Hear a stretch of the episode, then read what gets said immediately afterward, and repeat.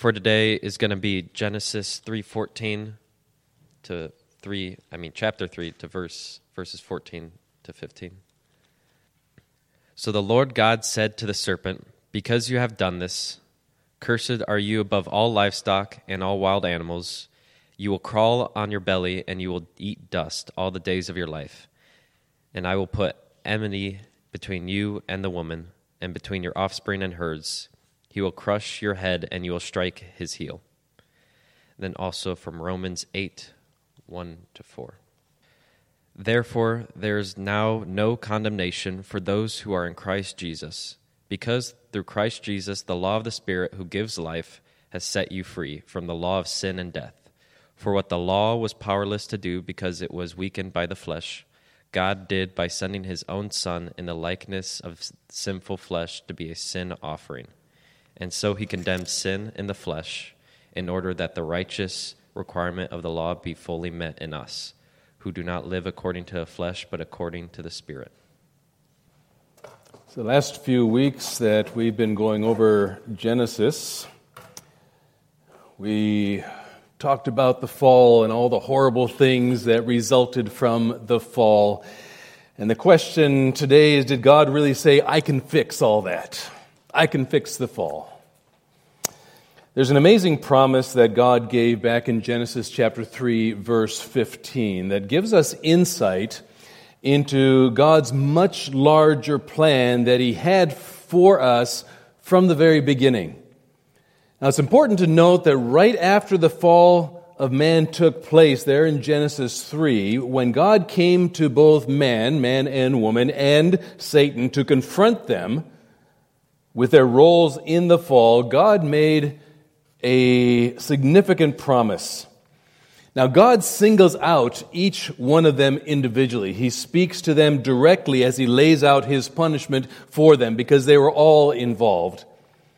But he first goes to the serpent and speaks directly to Satan, and this is what I want to focus on as we begin this morning. Listen. He starts out by saying in verse 14, "Because you have done this," speaking to Satan, "cursed are you above all livestock and all wild animals. You will crawl on your belly and you will eat dust all the days of your life. And I will put enmity between you and the woman and between your offspring and hers." And then he says, "He will crush your head and you will strike his heel." And what's so significant there is that this is a promise for the future. One author wrote this: "What God was saying to Satan was this: the whole key to my defeating you and thereby accomplishing my purpose for history will be the coming and the work of this man-child redeemer, born of woman during the course of world history. That man-child redeemer will be my instrument to crush you and get rid of you and your forces and your kingdom rule from planet Earth once and for all." But God also said to Satan that he would bruise the heel of that child. And what God was saying is that just as a poisonous snake, if it sinks its fangs into a bare heel of someone, if that person doesn't get help in a hurry, they're going to die. And so in the same way, Satan, as a result of his work here in the world, would cause that promised child's death.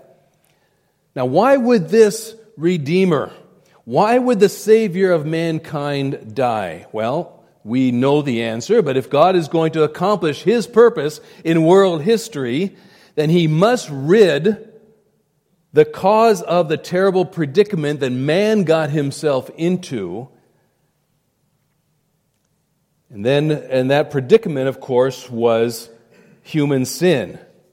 The cause of the mess is human sin, which brought with it evil. And so sometime during the course of world history, God must get rid of the human sin. But how's that going to happen? Well, God made it very clear that the only way to remove the effect of human sin is through death. In Hebrews 9, verse 22, we read, "In fact, the law requires that nearly everything be cleansed with blood, and without the shedding of blood, there is no forgiveness." In Ezekiel chapter 18, verse 20, we also read, the one who sins is the one who will die. And Paul is very clear in Romans 3:23, it says the wages of sin is what? It's death. So a death penalty had to be paid for the sin of mankind. But the problem is, sinful man cannot offer up an acceptable sacrifice to God himself. God, through further revelation, made it very clear that his chosen Redeemer, who would be born of a woman into the world, would be a completely sinless, spotless human being. And when that Redeemer would die, he would die as a substitute for the human race. He would die to pay the penalty for man's sin. And that, of course, is why when Jesus was first pointed out by John the Baptist to his own disciples, John said, "Behold, the Lamb of God, who takes away the sin of the world." So God here, in this first promise of the Redeemer in Genesis chapter 3, verse 15, was saying to his enemy Satan, the whole key to my crushing you and accomplishing my purpose in history will be the coming and work of this man-child Redeemer born of woman into the world. Now, if you were Satan, and God had just told you that this would be the key to defeating you, and you wanted to prevent God from crushing you, what would you do? Well, if you think about it, you would make every effort to prevent that promised child from ever coming into the world and doing the work that God was sending him to do. And that's ultimately what all the rest of the Old Testament history is about, if you think about that. Satan, throughout the course of Old Testament history, used his fallen angels, used nations, used human beings and events as a means to try to prevent the Redeemer from coming into the world. From the get-go, he has been trying to wipe out Israel, God's chosen people.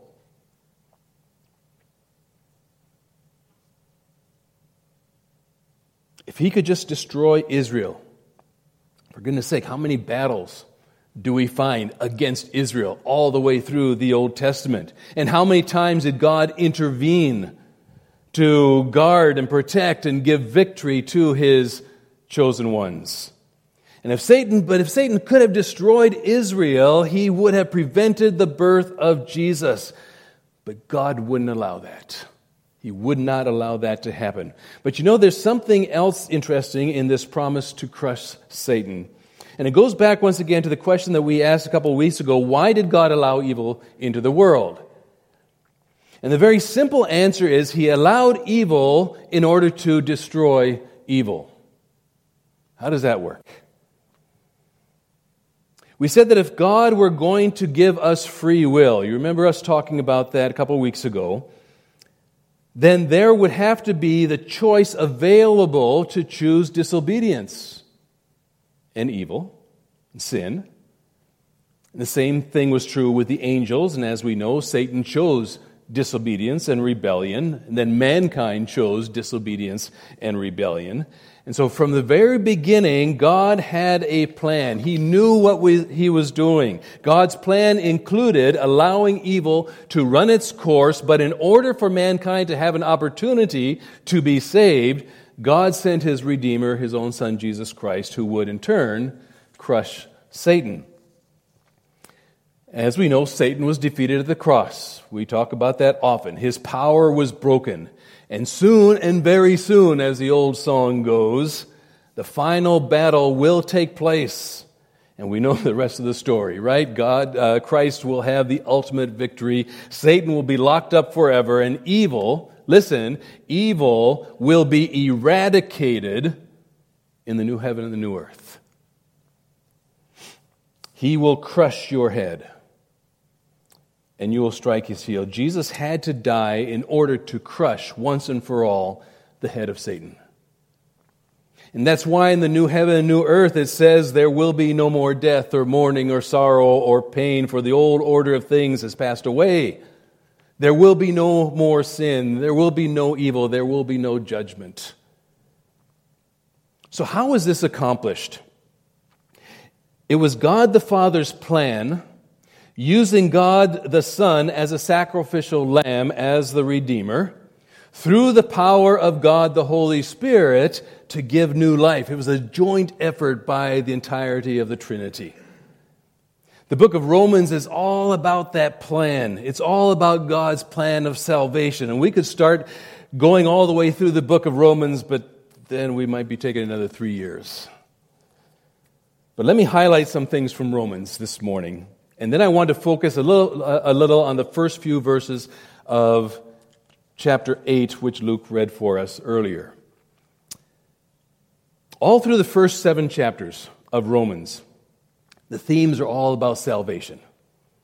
It starts in chapter 1, verse 16, with the gospel. Paul is not ashamed, and he preaches, and it's the power of God unto salvation. Then he starts to unpack the essence of the gospel. He talks about sin and judgment. And then he talks about the futility of trying to achieve righteousness on our own. He talks about grace and faith and uses Abraham as an illustration. He talks about the meaning of the cross and our union with Christ. And it's all about salvation all the way up to chapter 8. And then you come into chapter 8, and the theme shifts to the final summation of the glory of that salvation. It's the final summing up of what it means to be saved. And here we find the ultimate good news, and it's all secured for us by the Holy Spirit. Listen to verse 1. Therefore, there is now no condemnation for those who are in Christ. How can that even be possible that there is no condemnation for sinners? I mean, Romans 3:23 tells us very clearly that the wages of sin is death. So how can it be possible that there is now no condemnation? The answer is actually in verse 2, there in Romans 8. Because through Christ Jesus, the law of the Spirit who gives life has set you free from the law of sin and death. There is no condemnation to those who are in Christ because of something that the Spirit of life has done. The Spirit of life, of course, has got to be the Holy Spirit. And it's the Holy Spirit who frees us from death by giving us life. And that's the first feature of a no condemnation life. That's something that we need to be thinking about. We are living a no condemnation life. Verse 1 starts out, therefore, there is no condemnation. The word therefore is referring back to the whole gospel of salvation, the whole first 7 chapters of Romans. All of that gospel teaching that salvation is available, therefore means there is no condemnation for those who are in Christ Jesus. That's a summation of the gospel, and that's the good news. But to really grasp the enormity of the good news, we have to understand the severity of the bad news. The bad news is that because of what took place way back in Genesis chapter 3, we start out by being condemned. Scripture designates every human being born into this world as a child of wrath. Ephesians chapter 2 starts by saying, we were by nature deserving of wrath. The Greek literally says we were children of wrath. That's harsh. But we all started out that way. That's kind of a Hebrew way of speaking. It says that we've inherited the nature of those who will be damned. Last time we talked about how the human nature intrinsically changed into a sinful nature when Adam and Eve rebelled and they sinned. If you're son of corruption, you simply means your nature is corrupt. If you're a child of wrath, it means that you are sentenced to judgment. All people, according to Ephesians, are born children of wrath. They are under condemnation, and it's a horrible condition to be in. So what are the features of this condition? I think you might be surprised that it's more horrible than you think. First of all, we're overpowered by sin. We all come short of the glory of God. We know that verse. We've all sinned, and we're all cursed. We're dominated, literally overwhelmed by, overpowered by sin. That's the leading power in us. Sin is a defiling disease that cripples the soul of every human being. It degrades every person, worries every person. It steals peace and joy, replacing it with trouble, pain, and fear. This is the seed of corruption that no one can ever overcome on their own, and no human can ever cure it. But it's even worse than that. Not only are we incurably sinful and wicked, but we are controlled by Satan, who is the angel of wickedness, who is the devil himself. We are members of his kingdom. We are part of his family. Folks, there are only two families to belong to. It's God's family. We like that. We talk about that a lot. But then there's Satan's family. There are only two families to belong to, Satan's and God's. There is no in between. In John chapter 8, verse 44, Jesus talking to the Pharisees, you belong to who? Your father. That's the family, right? You belong to your father, the devil. Without Christ, we are the devil's children. Paul tells us in Ephesians chapter 2, verse 2, you followed the ways of this world and the ruler of the kingdom of the air, the Spirit, listen, the Spirit who is now at work in those who are disobedient. Literally in Greek, again, children of disobedience. Same phrase. That's that Hebrew expression again. You are all ruled by him. He's operating in all human beings who are not only corrupt in their own nature, but further corrupted by the work of Satan in them. And that's why Jesus said, and you want to carry out your father's desires, talking about Satan. And as a result of this, we are also subject then to frustration, as Paul says in Romans 8:20. For the creation was subjected to frustration, and we, as part of creation, are part of that. And what that means is that in that condition where we are overpowered by sin and dominated by Satan, we are subject to all that is bad, all that is horrible. That's the frustration of the futility of life, emptiness and bitterness and sorrow and pain. We're born to trouble. We have no peace. We fear death. We're full of anxiety and hopelessness. And in that condition, the writer of Hebrew tells us that there is nothing to look forward to but only a fearful expectation of judgment and of raging fire. All humanity has to look forward to is hell, damned forever, according to Revelation 20, verse 14, by the second death and the lake of fire. That's the misery of all human beings, an inconvenient truth that is not spoken about a lot. And when that punishment falls, Paul tells us in Romans 3:8 that it is a just condemnation. We have broken the law of God. Galatians chapter 3 says if we break one law, we've shattered the whole law. Our condemnation is just. That's true justice, getting what we deserve. It's like the thief on the cross when he admitted to Jesus, I'm getting what I deserve here, but you're not. So as a result, sum up all that, and we have the fact that the sinner stands as a child of wrath under the condemnation of a holy God who is offended at every sin and renders a just judgment. The inevitable end then is hell forever. Now, in all honesty, you've got to say that the Bible is a very condemning book. It's a condemning book. In the 5th chapter of Romans, it says, in Adam, all died. It tells us that we're all inherited the sin nature of Adam. 2 Thessalonians chapter 1 gives us a frightening picture of the final judgment that's going to fall on all sinners when it says that, listen, quote, the Lord Jesus will be revealed from heaven in blazing fire with his powerful angels. Listen, he will punish those who do not know God and do not obey the gospel of our Lord Jesus. They will be punished with everlasting destruction and shut out from the presence of the Lord and from the glory of his might. Not only will there be horrible physical pain in this lake of fire that is there for those who do not repent, but even worse than that is the absence of God. That is true hell. They'll be, as Paul said, shut out from the presence of the Lord and from the glory of His might. No more contact. You know, people often say that God sent His law so we'd have standards to live by. Well, in a sense, that's true. But then they think, well, if I try hard enough to live up to those standards and God sees that I'm really putting an effort in, then I'm going to be okay and I'll probably go to heaven, right?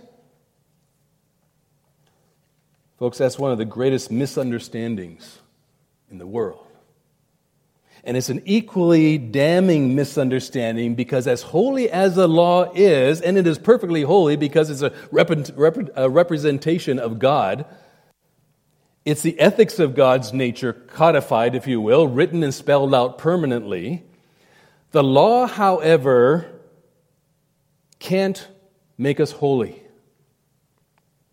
The law cannot deal with our sin, and the law cannot give us a way to escape condemnation.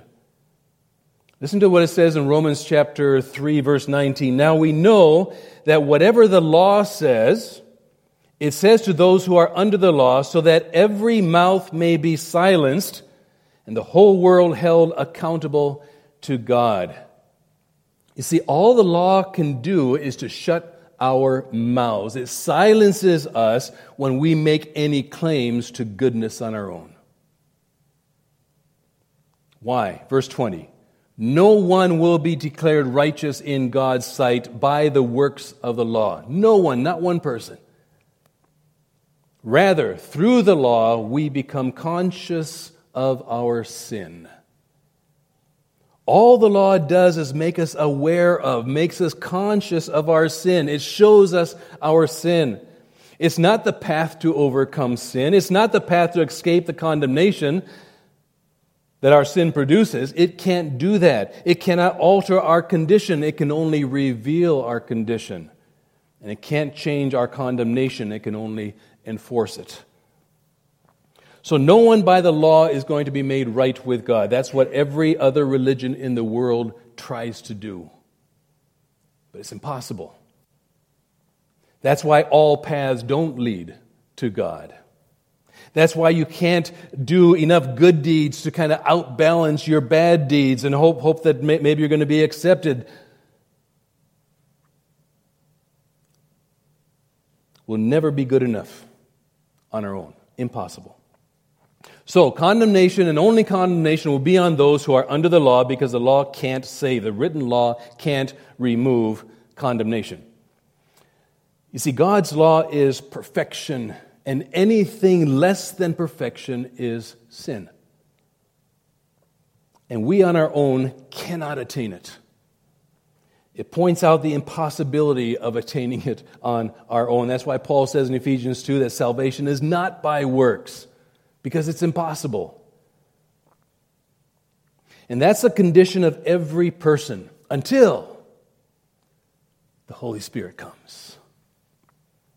Until the Holy Spirit arrives. And in our text, in the darkness of this picture that we painted here, that started way back in Genesis chapter 3, our text brings amazing light. Listen, therefore, there is now no condemnation for those who are in Christ Jesus, because through Christ Jesus, the law of the Spirit, the principle or the power or the influence of the Spirit who gives life has set you free from the law of sin and death. That's amazing. That's what makes the good news of the gospel so good. There is now no condemnation. There's no eternal punishment for those who are in Christ Jesus. In spite of all the violations, in spite of breaking God's law, in spite of being in a condition where condemnation would be just and righteous and holy and correct and deserved, in spite of our corruption, in spite of our belonging to the kingdom of darkness and to Satan himself, in spite of being born as children of wrath, we can be in a condition now by salvation where there is no condemnation. It's interesting that the word in Greek for no is a very strong negative The strongest negative in Greek. There's a lot of ways you can say no, apparently, in Greek. But this is the strongest. It means absolutely, unequivocally, no condemnation. Folks, that's good news. That's the gospel. As sinful as we are, there is a possibility of coming into a condition in which there is absolutely no condemnation, none at all. And what is that condition? What's that place? It's being in Christ. It's being in Christ. Verse 1, for those who are in Christ. Verse 2, through Christ Jesus. It's about union with Christ. In fact, next week we're going to be talking about what it means to have Christ in us, ingesting Him as the bread of life. What does it mean to be in Christ? It means to be in Him in a very real sense spiritually. If we go back to chapter 6 of Romans for a minute, verse 3, it says this, or don't you know that all of us who are baptized into Christ Jesus were baptized into His death? Now, it's not talking about water baptism here, although water baptism symbolizes what he's talking about. But he's using the word to mean immersed into, to be submerged in a metaphorical sense. All of us who were immersed into Christ were immersed into His death. We were therefore, he goes on to say in verse 4, buried with Him through baptism into death, in order that just as Christ was raised from the dead through the glory of the Father, we too may have a new life. In other words, we literally are placed into Christ in His death and into Christ in His resurrection. Verse 5, for if we have been united with Him in a death like His, we will certainly also be united with Him in a resurrection like His. In Christ we die, in Christ we rise again. This is our union with Christ. This is what in Christ means, and that is what is being stated here in Romans 8. And the conclusion Paul is giving here in chapter 8 is that for those who are in Christ, there is no condemnation, none. Very literally, we have been placed beyond the reach of condemnation. That's how the chapter begins, and that's how the chapter ends. If you go to the end of the chapter, what do we read in verse 35? Listen, who shall separate us? Who shall separate us from the love of Christ? Shall trouble or hardship or persecution or famine or nakedness or danger or sword? It's a rhetorical question Paul is asking. And his conclusion is nothing, no condemnation. In verse 38, at the end of that chapter, for I am convinced, this is Paul writing, I am convinced that neither death nor life, neither angels nor demons, neither the present nor the future, nor any powers, neither height nor depth or anything else in all creation will be able to separate us from the love of God that is in Christ Jesus our Lord. Powerful verses. Paul is saying that nothing can change our condition. Nothing can alter the no condemnation status. And this whole chapter is a long and really amazing proof of the safety and security of those who are in Christ, being placed beyond the reach of condemnation. It's impossible even for Satan himself to condemn. He's only the accuser. He is referred to as the accuser. Paul says in verse 34, who then is the one who condemns? And his answer from the Holy Spirit is, no one. No one ever. We are beyond the reach of condemnation. This is all attributed in an amazing way to the Holy Spirit who does this for us. The reason we are beyond condemnation is because verse 2 says, the law of the Spirit who gives life has set you free from the law of sin and death.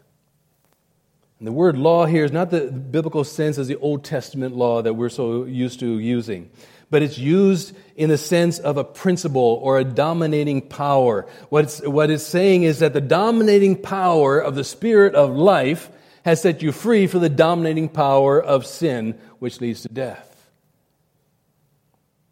It's just amazingly clear, specific statement on the ministry of the Holy Spirit. Those of us who are in Christ are really in Christ. We are joined to Him. So how do we get into Christ? We literally have been placed into Him by the Holy Spirit, who took us out of a condition of sin that leads to death and gave us life. That's why he's called the Spirit of life. He's called the regenerating Spirit. He's called the Spirit who is life. He is called this life-giving Spirit. Those are all descriptions of the Holy Spirit in Scripture. It was Martin Luther who said this: "For a man to be a Christian without having Christ is impossible. And if he has Christ, he has at the same time all that is in Christ. What gives peace to the conscience is that by faith our sins are no more ours but Christ." Isn't that amazing? "Upon whom God hath laid them all. And that on the other hand, all Christ's righteousness is ours, to whom God hath given it. Christ lays his hand upon us and we are healed. He casts his mantle upon us and we are clothed. For he is our glorious Savior, blessed forever." We are now alive in Christ. This happens by faith. We understand that. And Luther goes on to say this: "The Spirit unites the soul with Christ as a spouse with her husband. Everything which Christ has becomes a property of the believing soul. And everything which the soul has becomes a property of Christ. Christ possesses all blessings and eternal life. They are thenceforth the property of the soul. The soul has all its iniquities and sins. They become thereafter the property of Christ. He's taken them. It is then that a blessed exchange commences. Christ, who is both God and man, Christ who has never sinned and his holiness is perfect, Christ the Almighty and eternal, taking to himself by his nuptial ring of faith all the sins of the believer." He did that at the cross. "Those sins are lost and abolished in him, for no sins dwell before his infinite righteousness." And thus by faith the believer's soul is delivered from sin, is clothed with eternal righteousness, the righteousness of her bridegroom, Christ. Powerful words. Powerful truth. What an amazing union. And who does that? That's the work of the Holy Spirit, the Spirit of life, who removes us from the union with sin and death, which produces death, and unites us with Christ and gives us life. That's the regenerating work of the Holy Spirit, bringing our dead spirits back to life. And that's what verse 2 means. Look at the end of that verse again. "The law of the Spirit who gives life has set you free from the law of sin and death." We have been set free from the dominating principle of sin. The wages of sin is death. That's the principle he's talking about. That's the principle that we are no longer subject to. That's the law of sin and death. How are we set free? By the dominating power of the Spirit of life. That can only be referring to the Holy Spirit. Paul reiterates this in 2 Corinthians 3:6. Listen, "He has made us competent as ministers of the new covenant, not of the letter," talking about the letter of the law of Old Testament, "but of the Spirit, for the letter kills, but the Spirit gives life." He goes on to say in verse 17, "Now the Lord is the Spirit, and where the Spirit of the Lord is, there's freedom." There is freedom. Freedom from what? Freedom from sin and death. It's the Holy Spirit who gives us this life. Listen to Paul's description of this to Titus. "At one time, we too were foolish, disobedient, deceived, and enslaved by all kinds of passions and pleasures. We lived in malice and envy, being hated and hating one another." Wow, what a dark, dark description of all we were without Christ and all who are without Christ. But he goes on, "When the kindness of love and love of God our Savior appeared, he saved us, not because of righteous things we had done, but because of his mercy. He saved us through the washing of rebirth and renewal by" what? "The Holy Spirit, whom he poured out on us generously through Jesus Christ our Savior." That's amazing. Again, you've got the whole Trinity involved. The kindness of the love of God, saving us through the washing and rebirth by the Holy Spirit, and being poured out on us through Jesus Christ. How did he do that? How did he save us? Well, he states very clearly that it was not because of righteous things that we had done. He wants to make that very clear to everybody. So it wasn't by keeping the law. It wasn't by how good we are. No, he says, he saved us through the washing of rebirth and renewal by the Holy Spirit. It's all the work of the Holy Spirit. Have you ever spent time thanking the Holy Spirit for what he's done? Thanking him for convicting you of sin and righteousness and judgment. Thanking him for writing all the Scripture, the word of truth. Thanking him for giving you life and understanding so that you could hear the truth. Thanking him for bringing you to life so that you could repent and believe the truth. And thanking him for delivering you out of a condition of sin and death into a condition of life. That's all the work of the Holy Spirit. And now our condition in life is a condition not only of being alive, but having been clothed with the very righteousness of Christ. We are now beyond the possibility of condemnation. Amazing truth. And how could the Spirit do this? He can do it because of the provision that we find in verse 3 there in Romans 8. For what the law was powerless to do because it was weakened by the flesh, God did by sending his own Son in the likeness of sinful flesh, to be a sin offering, and so he condemned sin in the flesh. The law was weakened by the flesh. In other words, it's weak not in its own self, but in the sense that flesh can't keep it. We cannot attain to that law. It doesn't have the power. The law does not have the power to make flesh keep it. But God did what the law couldn't do, and he did it through his Holy Spirit. He did it by the sacrifice of Jesus Christ, sending his own Son in the likeness of sinful flesh as an offering for sin. And in doing that, he condemned sin in the flesh. Do you know what the law can do? The law can condemn the sinner. The law does condemn the sinner. The cross, however, condemns sin. What's the difference? The law sentences sinners to death. The cross sentences sin to death. That's the difference.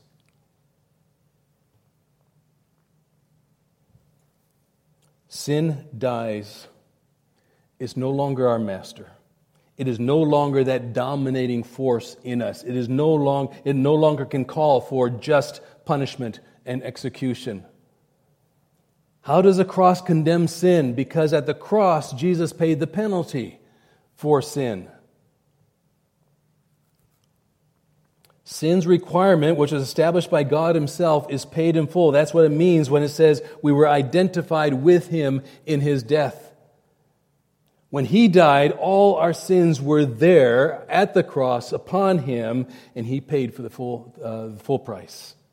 And so Paul says, Romans 7, verse 4, he condemns sin in the flesh in order that the righteous requirement of the law, God's righteous requirement, might be fully met in us who do not live according to the flesh but according to the Spirit. The law can't condemn sin, but the cross condemns sin for those who are in Christ. And this is the work of the Holy Spirit. Again, we read in Romans 6, we were therefore buried with him through baptism into death, in order that, just as Christ was raised from the dead through the glory of the Father, we too may live a new life, a new victorious life, a life without condemnation. He goes on to say in verse 9, for we know that since Christ was raised from the dead, we cannot die again. He cannot die again. Death no longer has mastery over him. The death he died to sin once for all, but the life he lives to God. In the same way, very important phrase, in the same way, count yourselves dead to sin, but alive to God in Christ Jesus. That's what our new condition is. Therefore, do not let sin reign in your mortal body so that you obey its evil desires. Do not offer any part of yourselves to sin as an instrument of wickedness, but rather offer yourselves to God as those who have been brought from death to life, and offer every part of yourself to him as an instrument of righteousness. For sin shall no longer be your master, because you are not under law, but you're under grace. There is now no condemnation. Did God really say, I can fix the fall? Yeah, he did. Right, all the way back in Genesis 3. And immediately after the fall, his plan kicked in to fix it for us because he loved us that much. And I will put enmity between you and the woman, and between your offspring and hers, and he will crush your head, and you will strike his heel. Not only did he crush Satan's head, not only did he destroy the power of Satan, but he destroyed the power of sin and death, thereby giving us a new victorious life. Amazing grace. How sweet the sound. Amazing love now flowing down from hands and feet that were nailed to the tree as grace flows down and covers me. Father, this morning, thank you for your grace. Thank you for your mercy. Thank you for being non-just. If you were being absolutely just with us, we'd be destroyed. We would have no hope. But your mercy and your grace overruled because of your love poured down upon us. And Father, I pray this morning as we contemplate our own life, and even the struggles we may be having, Satan is always tries to lie to us, saying that you can't help but falling. You can't help falling into this temptation. I'm strong, you're weak, and you've got to do what I say. Father, we can refuse all of that. Because Satan is defeated, sin is defeated, death is defeated at the cross, and we have victory. We are no longer under condemnation. So, Father, I pray that in each step of our life, I pray that you'd help us to walk in that newness of life, to walk in that victory in Jesus, to walk in that no condemnation life that you have given to us. Thank you, Father. In Jesus' name, amen.